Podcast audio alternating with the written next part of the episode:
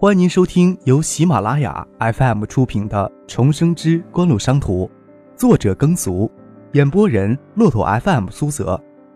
如果你喜欢我的演播，请点赞和转发，感谢你的支持。下面开始我们今天的故事。第五十九集。这时候差不多有九点多了。对于某些人来说，夜生活才刚刚开始。大厅里七零八落的坐着一些人，走到吧台前，杜飞突然想起什么，对跟在后面出来的男服务生说：“把账单给我们。”张克心想，杜飞还真是单纯。到门外给西城分局打电话，西局还会管朝他们要被敲诈的证据。男服务生也不气恼，将账单递给杜飞，笑嘻嘻地说。我们这里的价格都是经物价局核过的，你要发票也有，不过百分之十七的税你们要自己掏。张可瞥见一名男人推门从外面走来，三十三四岁，脸瘦长，认得他就是盛世年华的老板盛清。自己认识他应该是在十年后，那时的盛世年华已经是海州最豪华的娱乐场所。由于张克经常领大客户到盛世消费的关系。盛清也偶尔出来打打招呼。杜飞从男服务生手里接过账单，听他这么说，心里恼火之极，恨恨地骂了一声：“妈的，今天给狗咬了！小娘养的，你骂什么？”那名长相凶恶的汉子跟在男服务生后面，听到杜飞低声骂，箭步窜过来，抓住他的领口就是一巴掌。杜飞根本就不是那种怕事儿的少年，在他巴掌扇出来的同时，一脚蹬上去。张克反应也不慢，抄起吧台的一支啤酒，朝那汉子的头猛甩过去。一声闷响，那汉子捂着眼睛就蹲下来，啤酒在地上炸开，大厅里的人都吓得跳起来。趁那个男服务生还没有反过来之时，张克一脚踹他的小肚子，将他踹得老远，反手拽着杜飞退到吧台后面，抄起啤酒瓶，嗖的一声往另一名汉子头上砸去，让他头一偏，砸到后面桌上人身上。就听那人惨叫了一声，张可拿起啤酒往大理石台上一磕，将底磕掉，指着吧台里的两名服务生：“滚出去！”两人是纯粹的服务生，不是打手。推出去时，给杜飞在后面踹了两脚，差点趴到地上。杜飞要追出去打，张可连忙拉住他：“这小子不会看形势。”那个女服务员也要跟着出去，张可一把拽过他的领口：“你留下。”吧台狭窄，将青皮流氓都逼在外面，难保他们不会拿凳椅砸进来。留个人质还算好的。张克将他往杜飞怀里一推，将磕掉底的啤酒瓶一挥，将要冲进来的吧台一名汉子逼出去。这会儿，从东边包厢里传出四名汉子，看着这边动起手来，随手抄起折叠凳围了过来。对方有七八人，这下怎么打？张克拿磕掉底的啤酒瓶往外面刺，不让人进来，高声喊道。他娘的，两瓶红酒收三千六，连西城区委书记杜小山的儿子都敢打，你们嫌命长了？张可这一喊，那几个抄着折椅凳要砸进来的青皮流氓都愣在那里。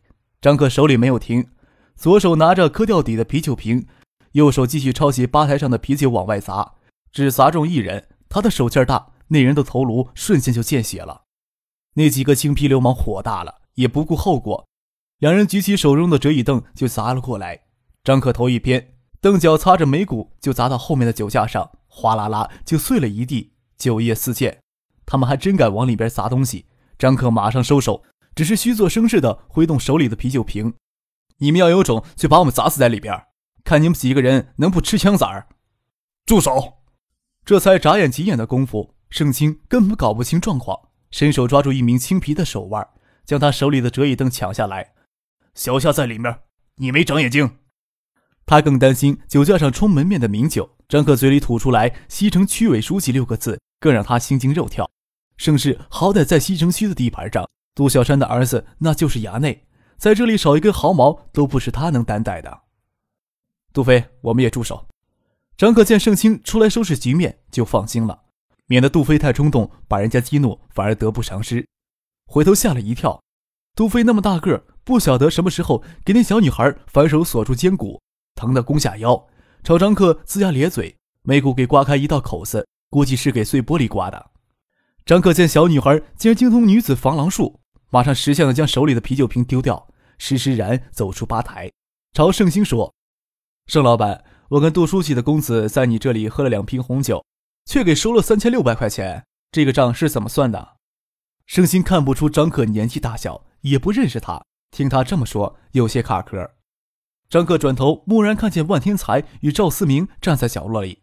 怀里搂着的女孩子，竟然是从他们包厢叫出去的那两个，嘬了一口，大骂：“万天才、赵思明，你们两个他妈婊子养的！看见我跟杜飞被打，你们竟然躲在里面看好戏！”抄起折椅凳就砸过去，回头看见那女孩松开杜飞，马上招呼他：“杜飞，你揍万天才那婊子养的，我揍赵思明这畜生！”折椅凳砰的砸在壁灯上，玻璃碎了一地。张克给他们的印象太凶恶。万天才、赵思明转身就往里溜，杜飞反应快，一肚子火憋在心里没得发泄。听张克招呼他打万天才，也没细想万天才的块头比赵思明要大一些。张克朝赵思明逮去，转头看见吴尊躲在里面一点，大叫：“吴尊，你帮我逮住赵思明！”与杜飞错身而过的时候，对他轻声说：“随便砸，没人敢拦你。”大厅里的人都傻了，盛兴也傻了，他手下的青皮流氓都看着他。怎怎么办？盛兴鼻子都气歪了。眼下明摆着，四个人谁都不敢惹。有人在这里丢了一根毫毛，他都吃不消。低声说：“分开他们，小心别伤着他们，小心别碰着他们。”吴尊见张克恶狠狠地向赵思明扑去，他下意识地挡到张克面前。“你敢挡我？”张克朝他眼睛一瞪，一脚踹过去，让他躲开了。要顾及吴天宝的面子，没有去惹他。见他再上来劝阻，就伸手将他推开，一个箭步抓住缩在角落里的赵思明。赵思明还不到一米六的小个子，比张克矮了差不多二十公分，又没有打架的经验，给张克拽住领口，根本就没有还手之力。张克反手抽了一巴掌，拽着他的领子往外拖。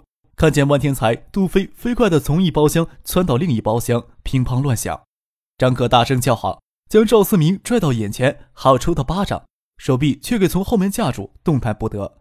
扭头看见盛兴，对他说：“兄弟，都是小店的错，你要发泄店里的东西，随你砸个痛快，不能再打架了。”听盛兴这么说，张克倒不好意思继续胡闹下去。对今天顺带教训赵思明还是相当满意的，让他跟万天才在青皮混混面前丢丢脸，大概就不会肆无忌惮的做什么坏事了。四名青皮流氓硬生生的挤进乒乓乱响的房间。将杜飞与万天才两人给架了出来。杜飞起了兴头，人给架着，脚还朝万天才踢过去。今天都是小店的错，盛兴在这里道歉，请你们住手，不要打架了。你们谁伤着，我都担待不起。要不然，我宁可小店开不了，也会通知你们家长来领人。杜飞，够了！张可稍稍挣扎了一下，盛清就放开手。张可整了整衣衫，转过身来对盛清说。我们跟万天才之间的恩怨暂时不管，今天晚上的事情怎么说？盛清笑着说：“酒吧里现在有些乱，兄弟，你们先进包厢坐一会儿，我出去收拾一下，再过来谢罪。”盛清这时候能笑得出来，那也真是不简单。张可撇嘴笑了笑，说道：“那行，我跟杜飞进去坐一会儿。”指着万天才、赵思明说：“你们两人也进来坐一会儿吧。”万天才给赵思明、吴尊领过来吃花酒，没想到会遇上无妄之灾。他们看了看盛清，有些不敢跟张克进同一房间。盛清让四个青皮混混跟着进去，他们才放下心来。盛清给吴尊使了个眼色，刚才听见张克让他帮忙逮住赵思明，走到大厅里问他：“那个青年人是谁？你认识？”吴尊哭丧着脸说道：“他叫张克，是市政府秘书长张之行的儿子。他。”杜飞、万天才还有赵思明都是一中的公子爷，还就属他最凶恶了。前些天彪子惹了他，鼻梁骨就是让他给踢断的。昨天一中的事情你也知道了，他跟杜飞两人将一中的政教处主任都打残废了。一中那个政教处主任躺在病床上还要写检讨，这两人根本就不是我们能惹得起的。还有我爸少爷这几天正有事求着他，可不要给我搞黄了。盛清倒吸了一口凉气，那寒意从尾椎骨直接窜到头顶，背脊上的汗毛都炸天了。这一下子麻烦可大了。哥，怎么了？刚才出手将杜飞反手制服的女孩子走过来。盛夏，你先回去照顾妈。这里的事你先不要管了。”盛清吩咐他说：“您正在收听的是由喜马拉雅 FM 出品的《重生之官路商途》。”既然吴天宝跟张克认识，少不了要请吴天宝出面。马上给吴天宝挂了电话，这才将手下起事的两人唤来，问他们两支酒三千六是怎么回事听到他们在阳谷宰到张之行与杜小山公子的头上，连杀人的心都有了。你们他妈瞎了眼了！两个高中生揣着几千块钱到酒吧消费，能是你们敲诈的？一人踹了一脚，心里恼火，坐在一旁想对策。吴天宝接到电话，听说张克在酒吧里打架，马上给邵志刚挂了电话。邵志刚这会儿人还在新海通大厦，没敢与他一起加班的刘明辉细说，就以最快的速度驱车赶往盛世年华。这才过去十分钟，客少在哪里？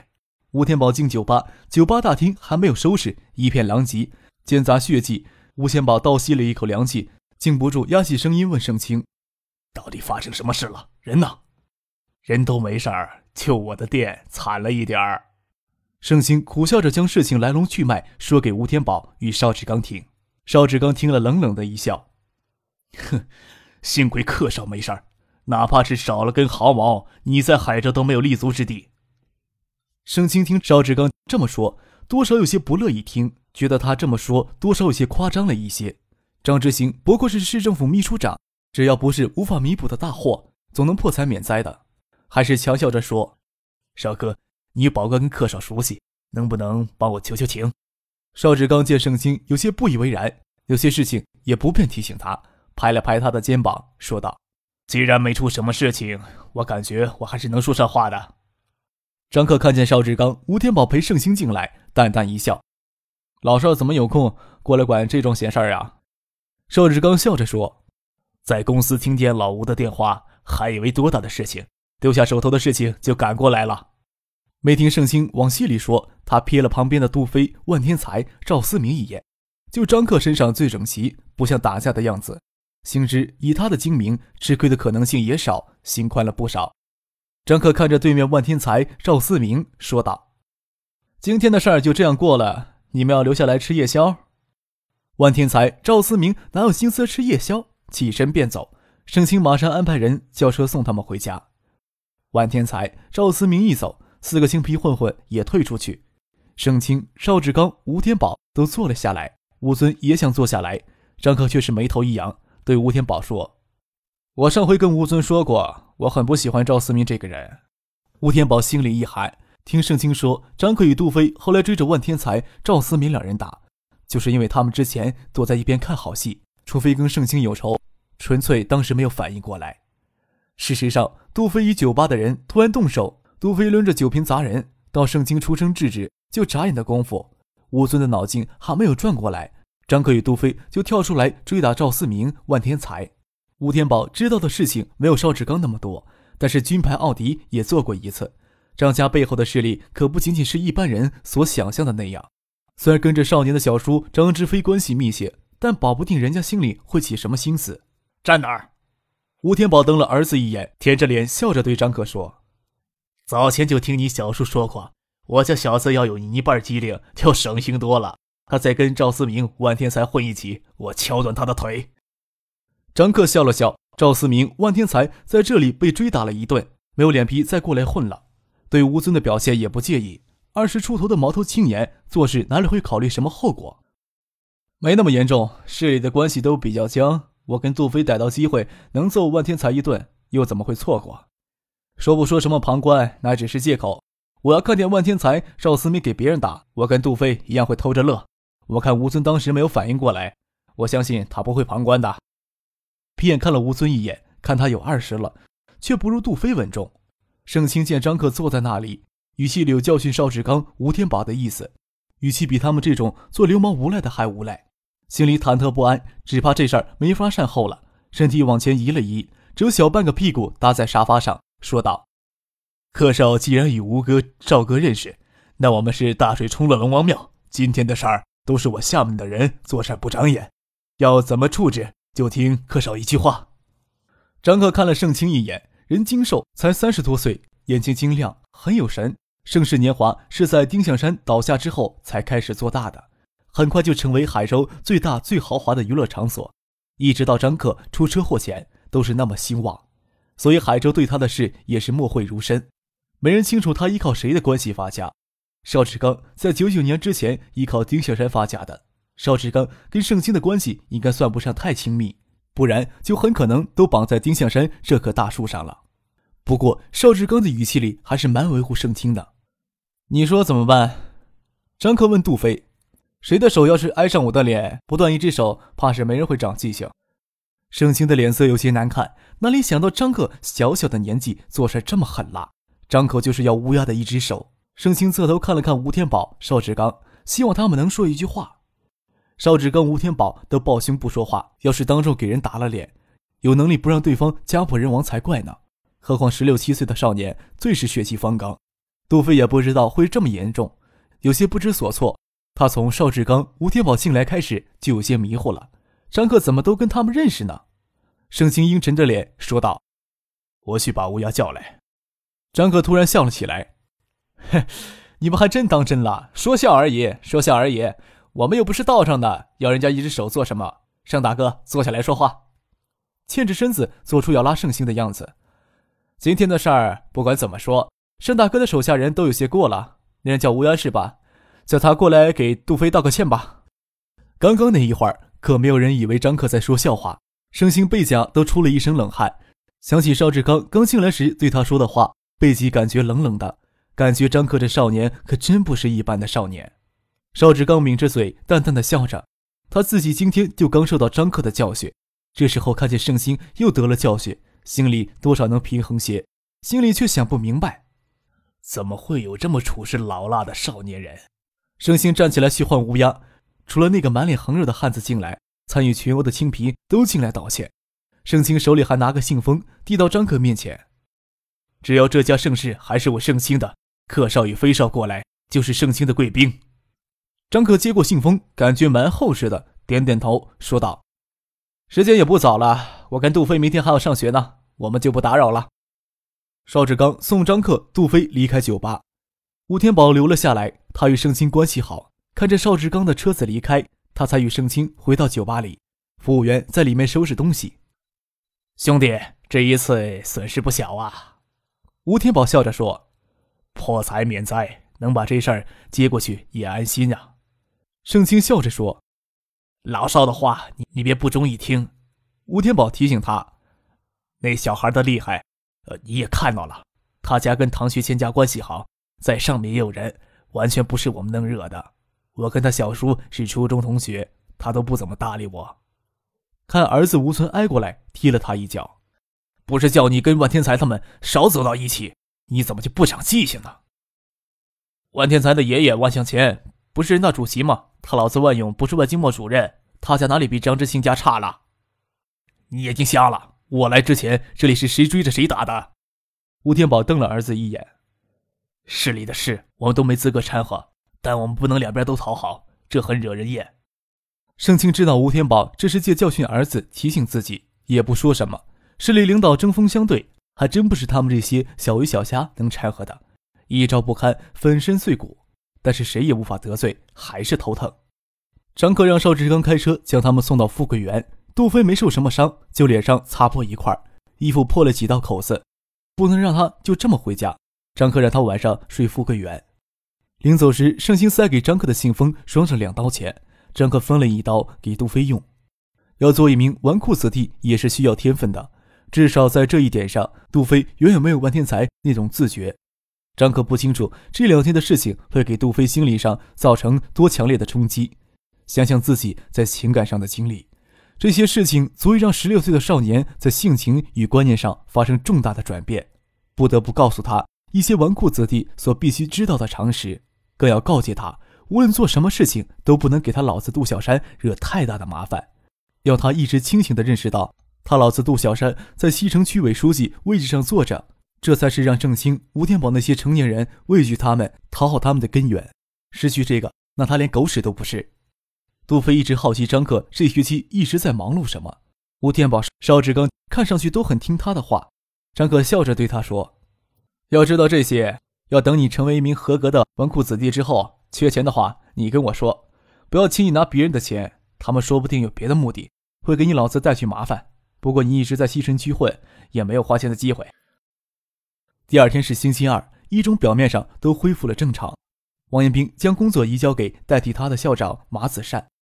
张克没有看到他离开的样子，据说很沮丧。这么短的时间里完成交接，只能说教育局那边迫切了些。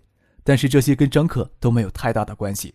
曹光明养好伤之后，也不会再出现一中的校园里，他直接到二中当校长。张克与杜飞走进教室，李志芳满脸的不自然。杜飞鼓起勇气，将昨天在张克屋里写好的调班申请递给李志芳。他们两人之间，无论谁跟谁，短时间内都无法正面相对。毕竟不能假装这件事情没有发生过。将调班申请交给李志芳，杜飞转身就出了教室。李志芳发愣地站在那里，注意到杜飞脸上有两道细长的伤痕，想问却开不了口。李志芳确实不知道以后该如何面对撞破自己私情的学生，心里想自己或许离开学校才对。没想到杜飞会提出调班的申请。那萌生的少年情怀，就在一场失败的捉奸事故中烟消云散了。听众朋友，您刚刚收听到的是由喜马拉雅 FM 出品的《重生之官路商途》，作者耕俗，演播人骆驼 FM 苏泽。更多精彩有声书，尽在喜马拉雅 FM。